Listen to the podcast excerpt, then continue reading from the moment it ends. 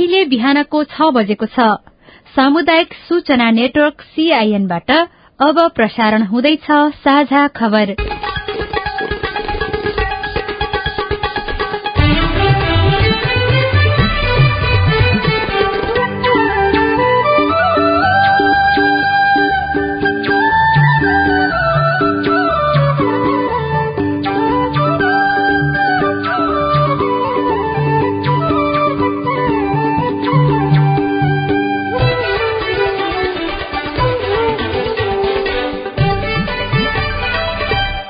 शुभ प्रभात। यो सीआईएन को साझा खबर हो। सीता शर्मासँगै लील प्रकाश चन्दको तपाईँलाई स्वागत छ। सामुदायिक रेडियोबाट देशैभरि एकैसाथ प्रसारण भइरहेको साझा खबर सीआईएन खबर डट कम र मोबाइल एप सीआईएनबाट पनि सुन्न सकिन्छ। आज दुई हजार अठहत्तर साल वैशाख चौध गते मंगलबार अप्रेल सत्ताइस तारीक सन् दुई हजार एक्काइस नेपाल सम्बत एघार सय एकचालिस चैत शुक्ल पक्षको पूर्णिमा तिथि। साझा खबरमा प्रमुख खबरका शीर्षकहरू। कोरोना संक्रमण बढ़ेका नौ जिल्लामा निषेधाज्ञा उल्लंघन गरेमा पाँच सय जरिवानादेखि एक महिनासम्म कैद हुने भित्री नाकाबाट खुलेआम आउजाउ हुँदा जोखिम बढ़्यो। एमालेको नेपाल पछिको रिटमा सर्वोच्चले अन्तरिम आदेश दिएन। गण्डकीमा मुख्यमन्त्री विरूद्ध अविश्वासको प्रस्ताव पेश। सरकार परिवर्तनपछि एमसीसी परियोजना अघि बढ़ाउने कांग्रेस र माओवादी केन्द्रको सहमति। किसानको पैंतिस करोड़ ऋण तिर्न डीडीसीले सरकारसँग माग्यो तीस करोड़ ऋण। निजामती सेवा ऐन नबन्दा प्रशासनिक क्षेत्रमा अस्थिरता अक्सिजनको माग बढ़्यो। व्यवस्थापनमा सरकारको तयारी कमजोर। भारतीय स्वरूपको कोरोना स्विजरल्याण्डमा पनि देखियो। आवासीय विद्यार्थीलाई छात्रावास छाड्न दिल्ली स्थित साउ विश्वविद्यालयको उर्दी अफगानिस्तानबाट विदेशी सेना फिर्ता गर्ने तयारी शुरू र नेपाल सुपर लीग फुटबलमा चितवन र ललितपुरले बराबरी खेल्दै अंक बाँडे आईपीएल क्रिकेटमा पंजाबमाथि कोलकाताको जीत।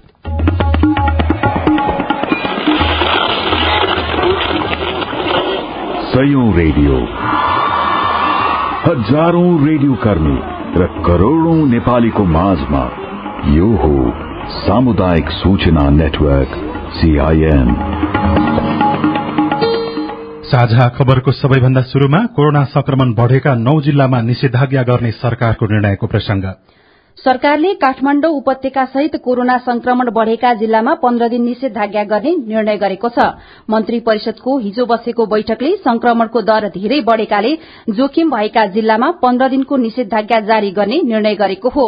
यसअघि काठमाण्डु उपत्यका लगायतका जिल्ला प्रशासनले सात दिनको अवधि तोकेर निषेधाज्ञा घोषणा गरेका थिए। अब यो निषेधाज्ञाको अवधि मन्त्री परिषदको निर्णय अनुसार बढ़नेछ।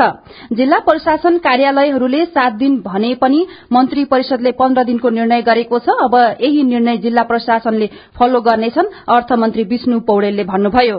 संक्रमण तीव्र भएपछि काठमाण्डु भक्तपुर र ललितपुर प्रशासनले आगामी बिहिबारदेखि लागू हुने गरी वैशाख बाइस गते मध्यरातीसम्मका लागि निषेधाज्ञा जारी गरेका छन्। मन्त्री परिषदको निर्णय अनुसार यो अवधि वैशाख मसान्तसम्म लम्बिनेछ। कोविड संकट व्यवस्थापन केन्द्र सीसीएमसीले महामारीको जोखिममा रहेका क्षेत्रमा कड़ा आदेश जारी गर्न मन्त्री परिषदलाई सिफारिश गरेको भोलिपल्टै उपत्यकामा निषेधाज्ञाको घोषणा गरिएको हो। यो सँगै दोस्रो लहरको संक्रमण विरूद्ध जुन निषेधाज्ञा जारी भएका जिल्लाको संख्या नौ पुगेको छ। निषेधाज्ञा उल्लंघन गरे पाँच सय जरिवाना र एक महिना कैद हुनेछ। विद्यालय तथा शिक्षण संस्थाको पठन पाठन भर्चुअल तथा वैकल्पिक विधिबाट गर्न पनि सरकारले भनेको छ। मन्त्री परिषद बैठकले पहाड़ी तथा हिमाली जिल्लामा दुई सय र उपत्यकाका साथै तराई मधेस तथा अरू जिल्लाको हकमा पाँच सय भन्दा बढ़ी सक्रिय संक्रमित भएमा जिल्लामा स्थानीय प्रशासनले निषेधाज्ञा जारी गर्न सक्ने निर्णय पनि गरेको छ। अन्तर्राष्ट्रिय तथा राष्ट्रिय हवाई उडान भने तत्काल नरोकिने भएका छन्। उपत्यकाका तीन जिल्लाका प्रमुख जिल्ला अधिकारीहरूको हिजोको बैठकले वैशाख सोह्र गतेदेखि निषेधाज्ञाको आदेश तत्कालको लागि जारी गर्ने निर्णय गरेको ललितपुरका प्रमुख जिल्ला अधिकारी ढुण्डी प्रसाद निरौलाले सीआईएनसँग बताउनुभयो। सार्वजनिक निजी सवारी साधन सोह्र गतेदेखि बिहान छ बजेदेखि बाइस गते राति बाह्र बजेसम्म चाहिँ रोक लगाउने भनेको छौँ तिनवटा जिल्लाको त्यो हुनुपर्छ। अत्यावश्यक सामग्री बोकेका ढुवानीका सवारी साधन बिरामी कुरुवा बढीमा दुईजना बोकेका एम्बुलेन्स स्वास्थ्य कर्मी सुरक्षा निकायले प्रयोग गर्ने सवारी साधन बाहेक अन्य सवारी साधन लालपुर जिल्लाभित्रमा प्रवेशमा रोक लगाउने भनेका छौँ त्यस्तै अत्यावश्यक सेवा एम्बुलेन्स खानेपानी स्वास्थ्य खाद्यान्न तरकारी फलफूल दुध लगायतका ढुवानी तथा यातायात साधनको सेवाको विषय त्यस्ता सेवाको विषय उल्लेख गरेर मात्र सञ्चालन गर्न पाउने भनेका छौँ भित्री नाकाबाट खुलेआम आउजाउ हुँदाखेरि कोरोनाको संक्रमण झन बढ़ने जोखिम देखिएको छ। मूल सीमा नाकामा सावधानी अपनाउँदै खुला आगमनलाई व्यवस्थित बनाइए पनि रूपन्देहीका साना नाका र दश गजाबाट निर्वाध रूपमा ओहोर दोहोर भइरहेको पाइएको छ। बेलहिया सुनौली मूल नाकामा स्वास्थ्य जाँच सहित सावधानी अपनाइए पनि अन्य क्षेत्रमा खुला सीमा छ। खुला सिमानामा सयौं भित्री नाकाहरू छन्। साना नाकामा स्वास्थ्य र सुरक्षाकर्मी तैनात देखिन्छन् तर पनि उनीहरूले टेरेको त्यहाँ अवस्था देखिँदैन। बिहिबारदेखि वैशाख बाइस गतेसम्म अत्यावश्यक भएका सेवा र यातायात बन्द हुने क्रम पनि बढ़ेको छ। कोरोनाको दोस्रो लहरले बाँके जिल्ला सबैभन्दा बढ़ी प्रभावित बनेको छ। अस्पतालहरू कोरोनाका सिकिस्त बिरामीले भरिएका छन् भने जमुना नाकामा स्वास्थ्य जाँचमा कड़ाई हुन सकिरहेको छैन। केही दिन यता नेपालगंजका सबै अस्पताल कोरोनाका सिकिस्त बिरामीले भरिएका छन्। संक्रमित आउने क्रम बढ़िरहेको छ भने भारतबाट मान्छे आउने क्रम रोकिएको छैन। स्थिति भयावह भए पनि प्रदेश र संघ सरकारको उपस्थिति दरिलो छैन। नेपालगंज उपमहानगरपालिकाका उपप्रमुख उमा थापा मगर आइसोलेसन सेन्टरहरू व्यवस्थापन गर्ने प्रचार प्रसार गर्ने सबै कामहरू चाहिँ पहिलाको तुलनामा चाहिँ अहिले स्पिडली तुरन्तको तुरन्तै काम भएको छ। यसपटक संक्रमित भएकाहरू रोगीहरूको लक्षण र स्वास्थ्य अवस्था दुवै जटिल छ जसले मृत्युदर पनि बढ़ाइरहेको छ। भेरी अस्पतालका medical superintendent doctor Prakash Thapa. पहिला भन्दा जटिल संक्रमण आइसियूमा भेन्टिलेटरमा राख्नुपर्ने बिरामीको संख्या पनि बढ़ी छ। सँगसँगै पहिलो वर्ष भन्दा यो वर्षका बिरामीहरूमा अलिकति जटिलता धेरै देखिन्छ। भारतमा कोरोना संक्रमण उच्च बिन्दुमा पुगेकाले सीमा नाकामा कड़ाई गर्नुपर्ने विज्ञहरू बताउँछन्। तर नाकामा न त स्वास्थ्य जाँचको राम्रो बन्दोबस्त छ न त कुनै कड़ाई यस्तो किन प्रमुख जिल्ला अधिकारी शिवराम गेलाल? स्वास्थ्य जाँचलाई पढाइ गरेका छौँ अनि अर्को चाहिँ यताबाट जानेहरूलाई चाहिँ उता जानलाई अत्यावश्यक अरूलाई जान दिएका छैनौं। अहिले नेपालगंज कोरोनाको भुङ्रोमा छ तर आम नागरिक सचेत नभए र स्वास्थ्य सुरक्षाका मापदण्ड कड़ाईपूर्वक पालना नगरे स्थिति थप जटिल हुन सक्छ। संघीय सरकारले नेपालगंजको अवस्था देखेरै भेरी अस्पतालमा अस्सी जना स्वास्थ्य कर्मी थप्ने निर्णय गरेको छ। यसपटकको कोरोना संक्रमणलाई सामान्य रूपमा नलिन र मापदण्ड पूर्ण रूपमा पालना गर्न स्वास्थ्य कर्मीको आग्रह छ। माया अधिकारी सीआईएन कृष्ण सारेफिम बाँके। बाँके मात्रै होइन कञ्चनपुरको गौरीफण्टा नाकाबाट मात्रै दैनिक एक हजार भन्दा बढ़ी मानिस नेपाल भित्रिरहेका छन्। आधा भन्दा बढ़ीलाई निरीक्षण बिनै नै घर पठाउनु पर्ने बाध्यता रहेको कैलालीका प्रमुख जिल्ला अधिकारी खगेन्द्र प्रसाद दाहालले सीआईएनसँग बताउनुभयो। खुला सिमानाका कारण प्रदेश दुईमा पनि दैनिक हजारौं नेपालीहरू भित्रिरहेका छन्। जनशक्ति र स्थानको अभावले उनीहरूको विवरण संकलन जाँच तथा क्वारेन्टाइनमा राख्ने काम गर्न नसकिएको पर्साका प्रमुख जिल्ला अधिकारी पिताम्बर घिमिरेले बताउनुभयो। लुम्बिनी प्रदेशका स्वास्थ्य तथा जनसंख्या मन्त्री लीला गिरीले प्रदेश सरकारले कोविड कोषमा दश करोड़ छुट्याउने निर्णय गरेको र थप व्यवस्थापनको काम भइरहेको पनि सीआईएनलाई जानकारी दिनुभयो। अक्सिजन प्लान्टहरूलाई नियमित हिसाबले विद्युत आपूर्ति गर्ने भनेर विद्युतलाई हामीले चाहिँ निर्देशन दिएका छौं। त्यो अक्सिजन प्लान्टहरूमा उत्पादन भएको सबै अक्सिजनहरू हामीलाई दिने गरी हामीलाई चाहिने जति अक्सिजन दिने गरी हामीले चाहिँ त्यो निर्णय पनि गरेका छौँ। अरूसित सहकारी हुने कुरा भएको छ। हस्पिटल र त्यस्तो जोडिएको बेडहरूको कुरा छ।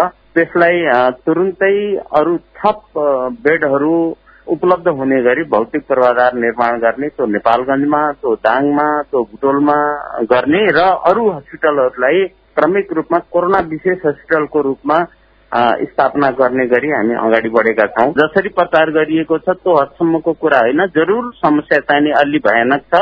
हामीले त्यसलाई समाधान गर्छौं र नियन्त्रणमा जान्छौं। नेपाललाई ट्रान्जिट बनाई विदेश जान अस्तिसम्म नेपाल आइपुगेका विदेशी नागरिकको पीसीआर परीक्षण हुने भएको छ।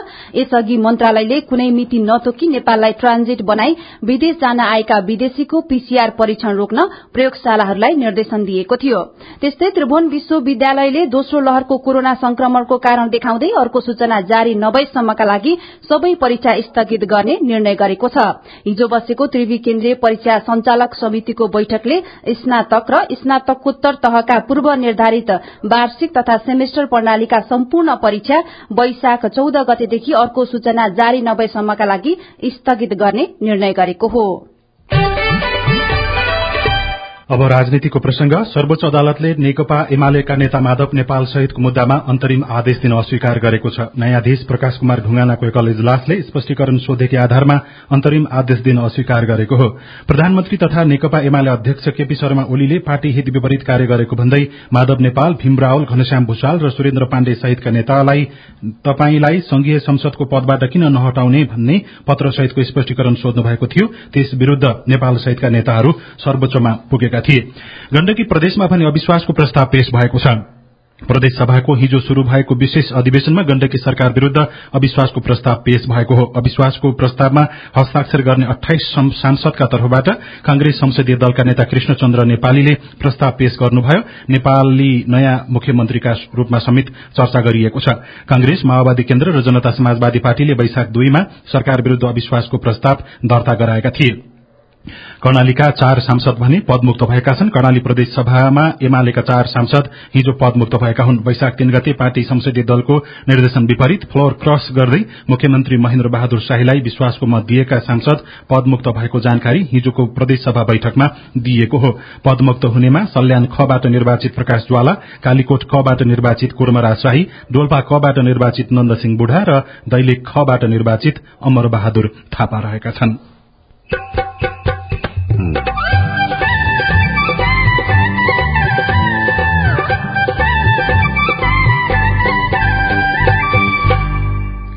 सामुदायिक सूचना नेटवर्क सीआईएन मार्फत देशैभरि प्रसारण भइरहेको साझा खबरमा कोरोनाको संक्रमण दर यसै गरी बढ़े अक्सिजन व्यवस्थापनमा कठिन हुने। सिलिण्डरको क्षमता जुन छ त्यो चाहिँ सबै पनि एक साताभित्रै अपुग हुन्छ।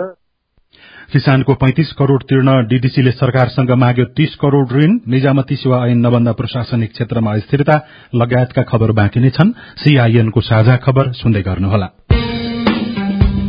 लमसङ क्याम्पसमा बीएससी एसीको एनेक्स प्रोग्राम अन्तर्गत विद्यार्थी भर्ना आवेदन सम्बन्धी सूचना। शैक्षिक सत्र दुई हजार अठहत्तर उनासीमा लमसुङ क्याम्पसमा सञ्चालित कृषि स्नातक बीएससी को अतिरिक्त कार्यक्रम एनएक्स प्रोग्राम अन्तर्गत खुल्ला पचास र स्थानीय तीन गरी जम्मा त्रिपन्न जना विद्यार्थी भर्नाका लागि फारम आह्वान गरिएकाले कृषि पशु विज्ञान अध्ययन संस्थान दिनको सम्पर्क कार्यालयले मिति दुई हजार सतहत्तर फागुन पन्ध्र गते लिएको प्रवेश परीक्षा उत्तीर्ण गरेका विद्यार्थीहरूले लमसुङ क्याम्पसबाट आवेदन शुल्क बापत रु दुई सय पचासको बिल काटी मिति दुई हजार अठहत्तर वैशाख तेह्र गते बिहान दस बजे देखि दुई हजार अठहत्तर वैशाख पन्ध्र गते बेलुका पाँच बजेसम्म आवेदन फारम बुझाउनु हुन यो सूचना प्रसारण गरिएको छ। आवेदन प्राप्त भएका विद्यार्थीहरू मध्येबाट मेरिट लिस्टका आधारमा नामावली प्रकाशन गरिनेछ। थप जानकारीका लागि फोन नम्बर शून्य छैसठी चालिस बीस सैतिस अथवा चालिस बीस अडतिस वा कार्यालय समयमा क्याम्पसमा सम्पर्क गर्नुहुन अनुरोध छ।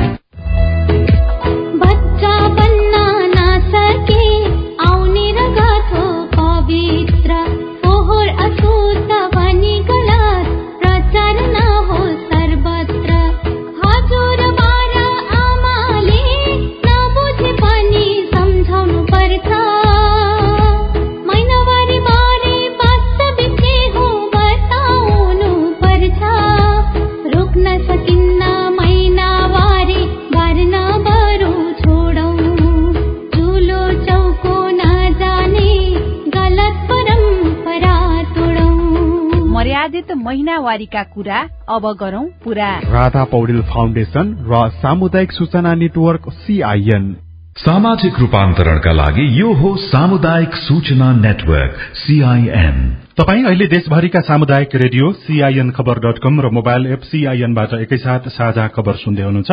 अब आज काठमाडौँबाट प्रकाशित पत्र पत्रिकाहरूले छापेको खबर। आजको गोर्खापत्र दैनिकमा किसानको पैंतिस करोड़ तिर्न बाँकी डीडीसीले माग्यो तीस करोड़ ऋण भन्ने शीर्षकमा समाचार लेखिएको छ। दुग्ध विकास संस्थान डीडीसीले कृषि तथा पशुपन्छी विकास मन्त्रालय मार्फत अर्थ मन्त्रालयसँग तीस करोड़ सहुलियत ऋण माग गरेको छ। डीडीसीले किसानलाई मागदेखि दूधको भुक्तानी दिएको छैन। सोही भुक्तानीका लागि सरकारसँग सहुलियत ऋण मागेको कृषि मन्त्रालयका पशुपन्छी तर्फका निमित्त सचिव डाक्टर विमल निर्मलले बताउनुभयो।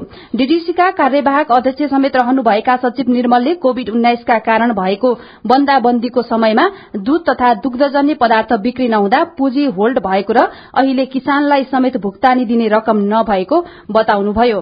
त्यस्तै नयाँ पत्रिका दैनिकमा निजामती सेवा ऐन नबन्दा प्रशासनिक क्षेत्रमा अस्थिरता शीर्षकमा समाचार लेखिएको छ स्थानीय तहका कर्मचारीको खटन पटनको अधिकार प्रदेश सरकारलाई छ। स्थानीय तह र प्रदेशमा कर्मचारीको पदपूर्ति बढ़ुवा पनि प्रदेश लोक सेवा आयोगबाट हुने संवैधानिक व्यवस्था छ तर संविधान जारी भएको छ वर्ष पुग्नै लाग्दा पनि संघीय निजामती सेवा ऐन बन्न सकेको छैन। जसका कारण संघीय मामिला तथा सामान्य प्रशासन मन्त्रालयको काम कर्मचारी खटन पटनमा सीमित भइरहेको छ। कान्तिपुर दैनिकमा अविश्वासको प्रस्तावपछि एमसीसीको संकल्प शीर्षकमा विनु सोविदीले खबर लेख्नु भएको छ। दुई फरक धारका कारण सत्ता गठबन्धनमा अप्ठ्यारो पर्ने देखिएपछि कंग्रेस र माओवादी केन्द्रले एमसीसी संघको अनुदान सम्झौतामा सन्दर्भमा मध्यमार्गी उपाय खोज्ने भएका छन्। प्रधानमन्त्री केपी शर्मा ओली विरूद्ध केही दिनभित्रै अविश्वासको प्रस्ताव दर्ता गराउने तयारी गरिरहेका दलहरूले त्यसपछि संसदबाट एमसीसीको सम्झौता अनुमोदन गर्ने गरी संकल्प प्रस्ताव ल्याउने सहमति जुटाएका छनृ। भित्रीपन्नामा चट्टानले रोक्यो कर्णालीको करिडोर शीर्षकमा खबर छ कर्णाली करिडोर निर्माणमा विभिन्न छ स्थानमा रहेका चट्टाने भीड़ चुनौती बनेका छन्। नेपाली सेनाले निर्माणको जिम्मा लिए पनि काम भने अघि बढ़न सकिरहेको छैन। अर्को खबर कोरोना तीव्र बनेपछि क्षमता बढ़ाउँदै स्वदेशी मास्क उद्योग शीर्षकमा छ सर्जिकल मास्कको माग बढ़ेपछि स्वदेशी उद्योगहरूले आफ्नो उत्पादन क्षमता बढ़ाएका छन्। कोविड उन्नाइसको दोस्रो लहर तीव्र बनेसँगै बजारमा फेस मास्कको माग बढ़ेकाले उद्योगहरूले उत्पादन बढ़ाउन लागेका हुन्। वज्र ग्रुप अन्तर्गतको वज्र हेल्थ एण्ड केयर प्रालीले ललितपुरको ढोलाइटीबाट चार महिनादेखि वज्र मास्क उत्पादन गरिरहेको छ। एउटा म्यानुअल मेसिनको पूर्ण क्षमतामा पचहत्तर हजार थान भए पनि उद्योगले अहिले दैनिक पचासदेखि साठी हजार थान मात्र सर्जिकल मास्क बनाइरहेको छ। उद्योगीले लगानी मात्र थपेका छैनन् नयाँ नयाँ मेसिन पनि भित्र्याइरहेको पाइएको छ। साझा खबरमा अब हेलो सीआईएन सुशीला श्रेष्ठबाट। आसाराम चौधरी हाम्रो यस राप्ती सुनारी गाउँपालिका वडा नम्बर पाँचमा अझैसम्म पनि सामाजिक सुरक्षा भत्ता मिलेको छैन। यो के कारणले गर्दा होला? आसारामजी तपाईँको प्रश्न हामीले राप्ती सोनारी गाउँपालिका बाँकेका प्रमुख प्रशासकीय अधिकृत लोक बहादुर शाही समक्ष राखेका छौँ। हामीले यताबाट चाहिँ निकास दिइसकेका छौँ होइन? त्यो कर्णाली विकास ब्याङ्क लिमिटेडमा। अनि त्यो ब्याङ्कले सम्बन्धित उसको त्यो विवरणहरू चाहिँ अपडेट गरिरहेको र सोमबार मंगलबारदेखि सम्बन्धित व्यक्तिको खाता खातामा हालिदिने भनेर त्यो जानकारी आएको छ। म ओखलडुङ्गा जिल्ला मलङ गाउँपालिका चारबाट कुलबहादुर तामाङ बोल्दैछु। प्रधानमन्त्री रोजगार दिन्छु भनेर स्थानीय तहबाट वडा कार्यालयमा फर्म भराएको दुई वर्ष भइसक्यो। अहिलेसम्म दुई वर्षमा पनि एक दिन पनि रोजगार पाइएको पनि छैन। सय दिन रोजगार दिन सकिएन भने सरकारले घोषणा गरेको थियो कि छत्तिस हजार दिन भत्ता दिन्छु भने के सरकार अहिले दिन तयार छ त। तपाईँको जिज्ञासा र गुनासो हामीले मोलुङ गाउँपालिका ओखलढुङ्गाका निमित्त प्रमुख प्रशासकीय अधिकृत सन्तोष गौतमलाई सुनाएका छौं। त्यो चाहिँ हामीले त्यस्तो घोषणा गरेको थिएन छब्बिस हजारै पाउने भन्ने चाहिँ होइन। त्यसो हुँदा त हामीसँग लगभग बाइस सय तेइस सय जति बेरोजगारहरूको लिस्ट छ अनि अब बाइस सय तेइस सय बेरोजगार सूचीमा भएकाहरू सबैले उहाँले भन्नुभयो जस्तो क्षतिपूर्ति पाउने भन्ने घोषणा गरेको त हामीले त छैन। उहाँले भन्नुभयो जस्तो ठ्याक्कै सय दिन नै रोजगार दिने भन्ने चाहिँ त्यस्तो व्यक्तिलाई नै भनेर छैन होइन? दिएको छैन। अब योजना प्रत्येक वडामा एउटा एउटा दुई लाख दुई लाख कतिका योजनाहरू छन्। त्यहाँ भएका बेरोजगारहरूको लिस्ट हामीसँग बेरोजगार सेवा केन्द्रद्वारा भरिएको छ होइन? तिनीहरूलाई दिनलाई चाहिँ के गरिएको छ भने त्यही योजना अन्तर्गत त्यसैसँग सम्बन्धित लाभग्राहीहरू त्यो वरिपरिका बेरोजगारहरूको लिस्टलाई आधार मानेर कति दिनमा त्यो योजना सम्पन्न हुन्छ त्यही योजना सम्पन्न हुन्जेलसम्मका लागि रोजगारी दिइएको छ। सायद यो आर्थिक वर्षमा उहाँले भर्नुभएकोलाई फर्मलाई अपडेट गरिएको छ र अहिले काम सुरु भएको छ। काम सुरु हुँदा उहाँलाई सम्बोधन हुन्छ होला। तपाईँ जुनसुकै बेला हाम्रो टेलिफोन नम्बर शून्य एक बान्न साठी छ चार छमा फोन गरेर दिइएको निर्देशन अनुसार आफ्नो प्रश्न प्रतिक्रिया र गुनासो रेकर्ड गराउन सक्नुहुनेछ। अब विदेशको खबर दिल्ली स्थित साउथ एसियन युनिभर्सिटी साउले कोरोना महामारीका कारण दिल्लीमा गम्भीर स्वास्थ्य संकट देखा परेको भन्दै त्यहाँ अध्ययनरत आवासीय विद्यार्थीहरूलाई छात्रावास छोड्न आदेश दिएको छ। साउ प्रशासनले हिजो एउटा सूचना जारी गरी दिल्लीको चाणक्यपुर स्थित अकबर भवनको छात्रावासमा रहेका सबै विद्यार्थीहरूलाई मे दश तारीकभित्र खाली गर्न आदेश दिएको हो।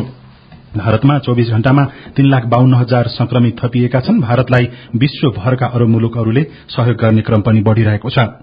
भारतीय स्वरूपको कोरोना भाइरस स्विजरल्याण्डमा फेला परेको पाइएको छ। स्विस संघीय जनस्वास्थ्य कार्यालयले भारतीय स्वरूपको भाइरस पहिलो पटक फेला परेको ट्विटर मार्फत जानकारी दिएको हो। स्विस जनस्वास्थ्य कार्यालयका अनुसार भारतीय स्वरूपको भाइरसबाट संक्रमित हुने व्यक्ति विमानस्थलको ट्रान्जिटमा भेटिएका थिए। र अफगानिस्तानमा तैनाथ अमेरिकी र अन्य राष्ट्रका सेनाका प्रमुख कमाण्डर जनरल स्कट मिलरले अफगानिस्तानबाट सबै विदेशी सेनाको फिर्ताको अभियान पुनः शुरू भएको बताउनु भएको छ। उहाँले अफगानिस्तानमा रहेका विदेशी सेनाका अखड़ा र उपकरण पनि अफगानी सेनालाई हस्तान्तरण गर्न शुरू भइसकेको जानकारी दिनुभयो। साझा खबरमा अब खेल खबर पहिलो संस्करणको नेपाल सुपर लीग एनएसएलमा एनएसएलमा फुटबल ललितपुर सिटी एफसी र एफसी चितौनले बराबरी खेलेका छन्। हिजो भएको खेलमा ललितपुर र चितौनले एक एक गोलको बराबरी खेल्दै अंक बाँडेका हुन्। र Indian premier league IPL T twenty क्रिकेटमा कोलकाता नाइट राइडर्सले दोस्रो जित हात पारेको छ।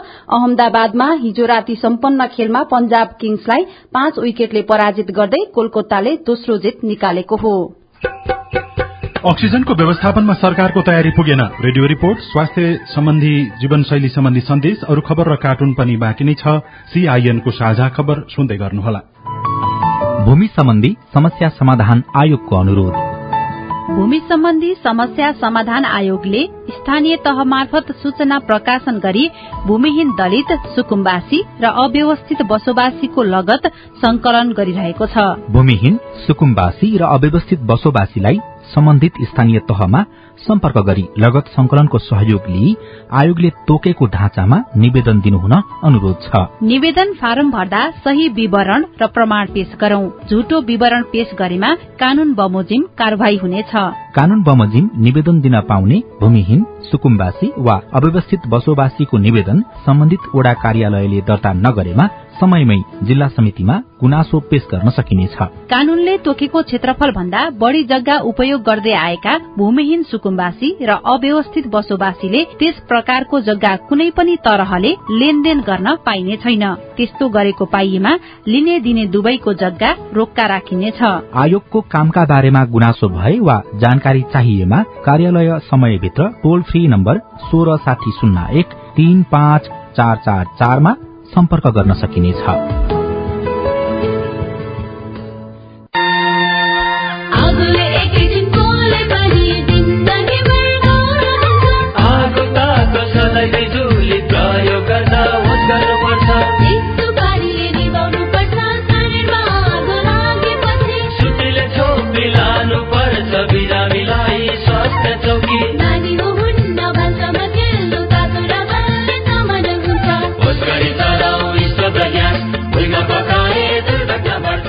अग्निजन्य दुर्घटना भएमा शून्य एक पचपन्न पचपन्न छ आठ नौमा सम्पर्क गर्नुहोस्। बीबीएस नेपाल ललितपुर। सामाजिक रूपान्तरणका लागि यो हो सामुदायिक सूचना नेटवर्क सीआईएन साझा खबरमा अब अक्सिजनको माग र आपूर्तिको तालमेलको कुरा। भारतमा कोरोना महामारी नियन्त्रण बाहिर गइसकेको छ। संक्रमितहरू अक्सिजन नपाएर भौतारी रहेका छन् भने नेपालबाट पनि अक्सिजन निर्यात हुने गरेको पाइएको छ।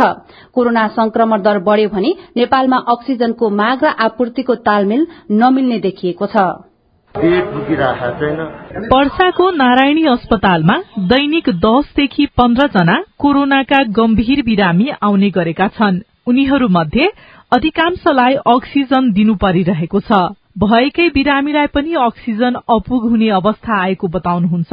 अस्पतालको कोविड संयोजक doctor Uday Narayan Singh. Ninety percent oxygen requirement छ। त बढ्ने क्रममा छ। दर यदि यही अवस्थामा रह्यो भने अहिलेको अक्सिजन सिलिन्डरको क्षमता जुन छ त्यो चाहिँ सबै पनि एक साताभित्रै अपुग हुन्छ। पर्सा मात्रै होइन बाँके पनि कोरोना महामारीका कारण पहिलो चरणमा बढ़ी प्रभावित बनेको थियो। दोस्रो लहरमा त बाँकेको स्थिति नियन्त्रण बाहिर गइसकेको चिकित्सकहरूको बुझाइ छ। भेरी अस्पताल नेपालगंजका प्रमुख विशेषज्ञ doctor Rajan Pande. Hospital overflow भएको छ। बेडै खाली छैन। यहाँ त को बिरामी बेस होला र अन्जाउला भनेर मान्छे वेटिङमा छन्। भर्ना भएका करिब करिब डेढ सय जना भन्दा बढी बिरामी छन् कोविडका त्यसको सिक्सटी सेभेन्टी पर्सेन्ट अक्सिजनमा छन्। नेपालमा कोरोना संक्रमितको संख्या तीन लाख नाघिसकेको छ। अहिलेको अवस्था कायम रह्यो भने अबको तीन महिनामा दुई लाख संक्रमित र प्रतिदिन एक सय पचास जना सम्मको मृत्यु हुन सक्ने विज्ञहरूको अनुमान छ। उत्पादन वा आयात बढ़ेन भने अस्पतालमा भएका अक्सिजनले अबको पन्ध्र दिन पनि धान्न सक्ने अवस्था छैन। सशस्त्र प्रहरी अस्पताल बलम्बुका प्रमुख विशेषज्ञ doctor Roshan Jha. Double triple patient चाहिँ होम आइसोलेसनमा बसिराख्नु भएको छ। अब ती सबै पेसेन्टहरू यदि हस्पिटल आउनै पर्ने भयो भने अक्सिजन बेडको लागि पनि अब अभाव नै हुन्छ। कोरोना संक्रमण भइसकेपछि बिरामीलाई कति अक्सिजनको आवश्यकता छ भनेर यकिन भन्न सकिँदैन। सामान्य अवस्थामा पाँचदेखि छ लिटर अक्सिजन एकजना बिरामीलाई दिँदा छदेखि सात घण्टासम्म मात्रै धान्न सक्छ जबकि दसदेखि पन्ध्र लिटर अक्सिजन दिनु परे थोरै समयमा सकिन्छ। फेरि डाक्टर उदय नारायण सिंह। एउटा व्यक्तिलाई हाई फ्लो अक्सिजन दिने हो भने कमसे कम दुईदेखि तीनटा ठूलो सिलिन्डर आवश्यक पर्छ। संख्या बढ्ने हो भने एउटा अस्पतालको पचासदेखि सयवटा ठूलो सिलिन्डर व्यवस्था गरे हुन्छ त्यो भनेको त चालिस पचासवटा बिरामी नै त्यो सिलिन्डरको क्षमता सकिने हुन्छ। नेपालमा करिब पैंतिसवटा अक्सिजन उत्पादन गर्ने उद्योग छन्। कच्चा पदार्थ अभावका कारण अक्सिजन उत्पादन बढ़ाउन खोजे पनि सम्भव छैन। अबको दश दिनपछि अक्सिजन आपूर्ति गर्न समस्या हुन सक्ने बताउनुहुन्छ। स्वास्थ्य सेवा विभाग अन्तर्गतको आपूर्ति व्यवस्थापन शाखाका प्रमुख उपेन्द्र ढुङ्गाना। प्राइभेट सेक्टरबाट चाहिँ काठमाडौँमा करिब आठ हजार सिलिन्डर ठुलो उत्पादन हुन्छ। अब सरकारीमा त अलिक कमै हुन्छ। सुनैमा पचास सय साठी अस्सी तेह्र तर भोलि एकदमै धेरै केस बढेर फेरि दशौं हजार बेड थप्नु पर्ने भयो भने चाहिँ त्यो बेलामा वैकल्पिक अरू उपायहरू पनि खोज्नुपर्छ होला। अक्सिजन उत्पादनमा प्रयोग हुने कच्चा पदार्थ आपूर्तिका लागि सरकारले भारतसँग अनुरोध गरे पनि तत्काल आइहाल्ने निश्चित छैन। सामान्य अवस्थामा सरकारले किन तयारी गरेन?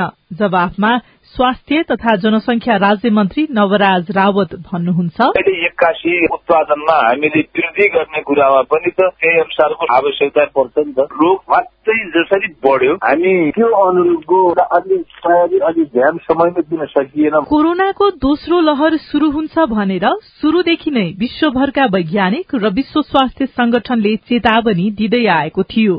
तर यसबीचमा नेपालमा अक्सिजन लगायतका आवश्यक पूर्वाधारको तयारीका काम खासै भएनन्। कोरोना भएपछि उपचारका लागि छटपटिनु भन्दा अब कोरोना लाग्नै नदिन सावधानी अप्नाउनु नै हरेक नागरिकको बुद्धिमानी हुनेछ। स्नेहा कर्ण सीआईएन काठमाडौँ। अब केही खबर संक्षेपमा। सशस्त्र प्रहरी बलका दुवै अतिरिक्त महानिरीक्षक एआईजीको एक वर्ष म्याद अन्तत थपिएको छ। कानूनत हतियार सहित अर्को देशको भूमिमा प्रवेश गर्न नपाइने भए पनि भारतीय सीमा सुरक्षा बल एसएसबी हरेक दिन नेपाली भूमिमा आउजाउ गर्दै आएका छन्।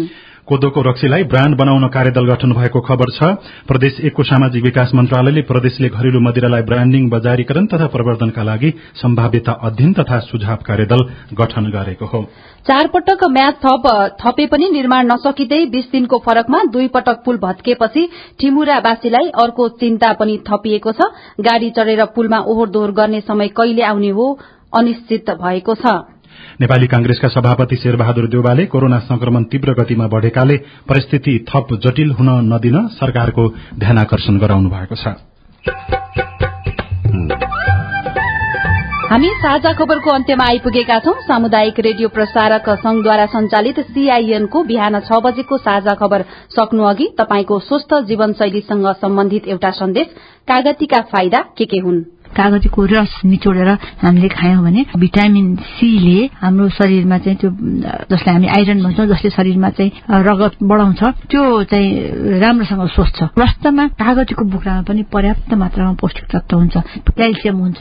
कागजीको बोक्रालाई चाहिँ सानो सानो टुक्रा पारेर मिसाएर पनि खान सकिन्छ तर यसै खाँदाखेरि अलिक चितोपना आउने भएको हुनाले कागजीको बोक्रालाई केही दिन नुनमा भिजाएर अनि त्यसपछि त्यसलाई भातसँग तरकारीसँग मिसाएर खाँदाखेरि त्यसले चाहिँ एकदमै शरीरमा पर्याप्त मात्रामा पोषण तत्व पनि दिन्छ। त्यसमा रहेको रेसादार पदार्थले शरीरमा कब्जियत हुनबाट पनि बचाउँछ। डाक्टर अरूणा उप्रेतीसँगको कुराकानीका आधारमा तयार पारिएको यो सन्देशसँगै साझा खबरमा मुख्य मुख्य खबर फेरि एकपटक। कोरोना संक्रमण बढ़ेका नौ जिल्लामा निषेधाज्ञा उल्लंघन गरेमा पाँच सय जरिवानादेखि एक महिना कैद हुने भित्री नाकाबाट खुलियाम आउजाउ हुँदा जोखिम बढ़्यो। एमालेको नेपाल पक्षको रिटमा सर्वोच्चले अन्तरिम आदेश दिएन। गण्डकीमा मुख्यमन्त्री विरूद्ध विश्वासको प्रस्ताव सरकार परिवर्तनपछि एमसीसी परियोजना अघि बढ़ाउने कांग्रेस र माओवादी केन्द्रको सहमति। किसानको पैंतिस करोड़ तिर्न डीडीसीले सरकारसँग माग्यो तीस करोड़ ऋण। निजामती सेवा ऐन नबन्दा प्रशासनिक क्षेत्रमा अस्थिरता अक्सिजनको माग बढ़्यो। व्यवस्थापनमा सरकारको तयारी कमजोर। भारतीय स्वरूपको कोरोना स्विजरल्याण्डमा पनि भेटियो। आवासीय विद्यार्थीलाई छात्रावास छाड्न दिल्ली स्थित साउ विश्वविद्यालयको उर्दी अफगानिस्तानबाट विदेशी सेना फिर्ता गर्ने तयारी शुरू र नेपाल सुपर लीग फुटबलमा चितवन र ललितपुरले बराबरी खेल्दै अंक बाँड्यो। आईपीएल क्रिकेटमा पंजाबमाथि कोलकाताको जित। साझा खबरको अन्त्यमा कार्टुन। कार्टुन हामीले राजधानी दैनिकमा कुरै कुरै शीर्षकमा उत्तम नेपालले बनाउनु भएको कार्टुन लिएका छौं। पछिल्लो समयमा सबै व्यक्तिहरू शेयर कारोबारमा लागेको देखिन्छ तर पछिल्लो केही दिन यता शेयर कारोबार घट्दै गएको छ। कारोबार घट्ने बित्तिकै नेप्से सूचक रातो बन्दै जान्छ। यहाँ दुईजना व्यक्ति छन्। एकअर्का बीचमा केही कुराकानी गरिरहेका जस्तो देखिन्छ र एकजना व्यक्ति भागेको जस्तो देखिन्छ। ती व्यक्तिलाई अर्का व्यक्तिले भन्दैछन्। रातो देख्दै आत्तिने? कतै तपाईँ शेयर कारोबारी त होइन? हवस् त। प्राविधिक साथी सुनिल राज भारतलाई धन्यवाद। अहिलेलाई लील प्रकाश चन्द्र सीता शर्मा विदा भयौं। तपाईँको आजको दिन शुभ होस्। नमस्कार। यसपछि देशैभरिका सामुदायिक रेडियोबाट कार्यक्रम साझा आवाज प्रसारण हुनेछ। सुन्ने प्रयास गर्नुहोला।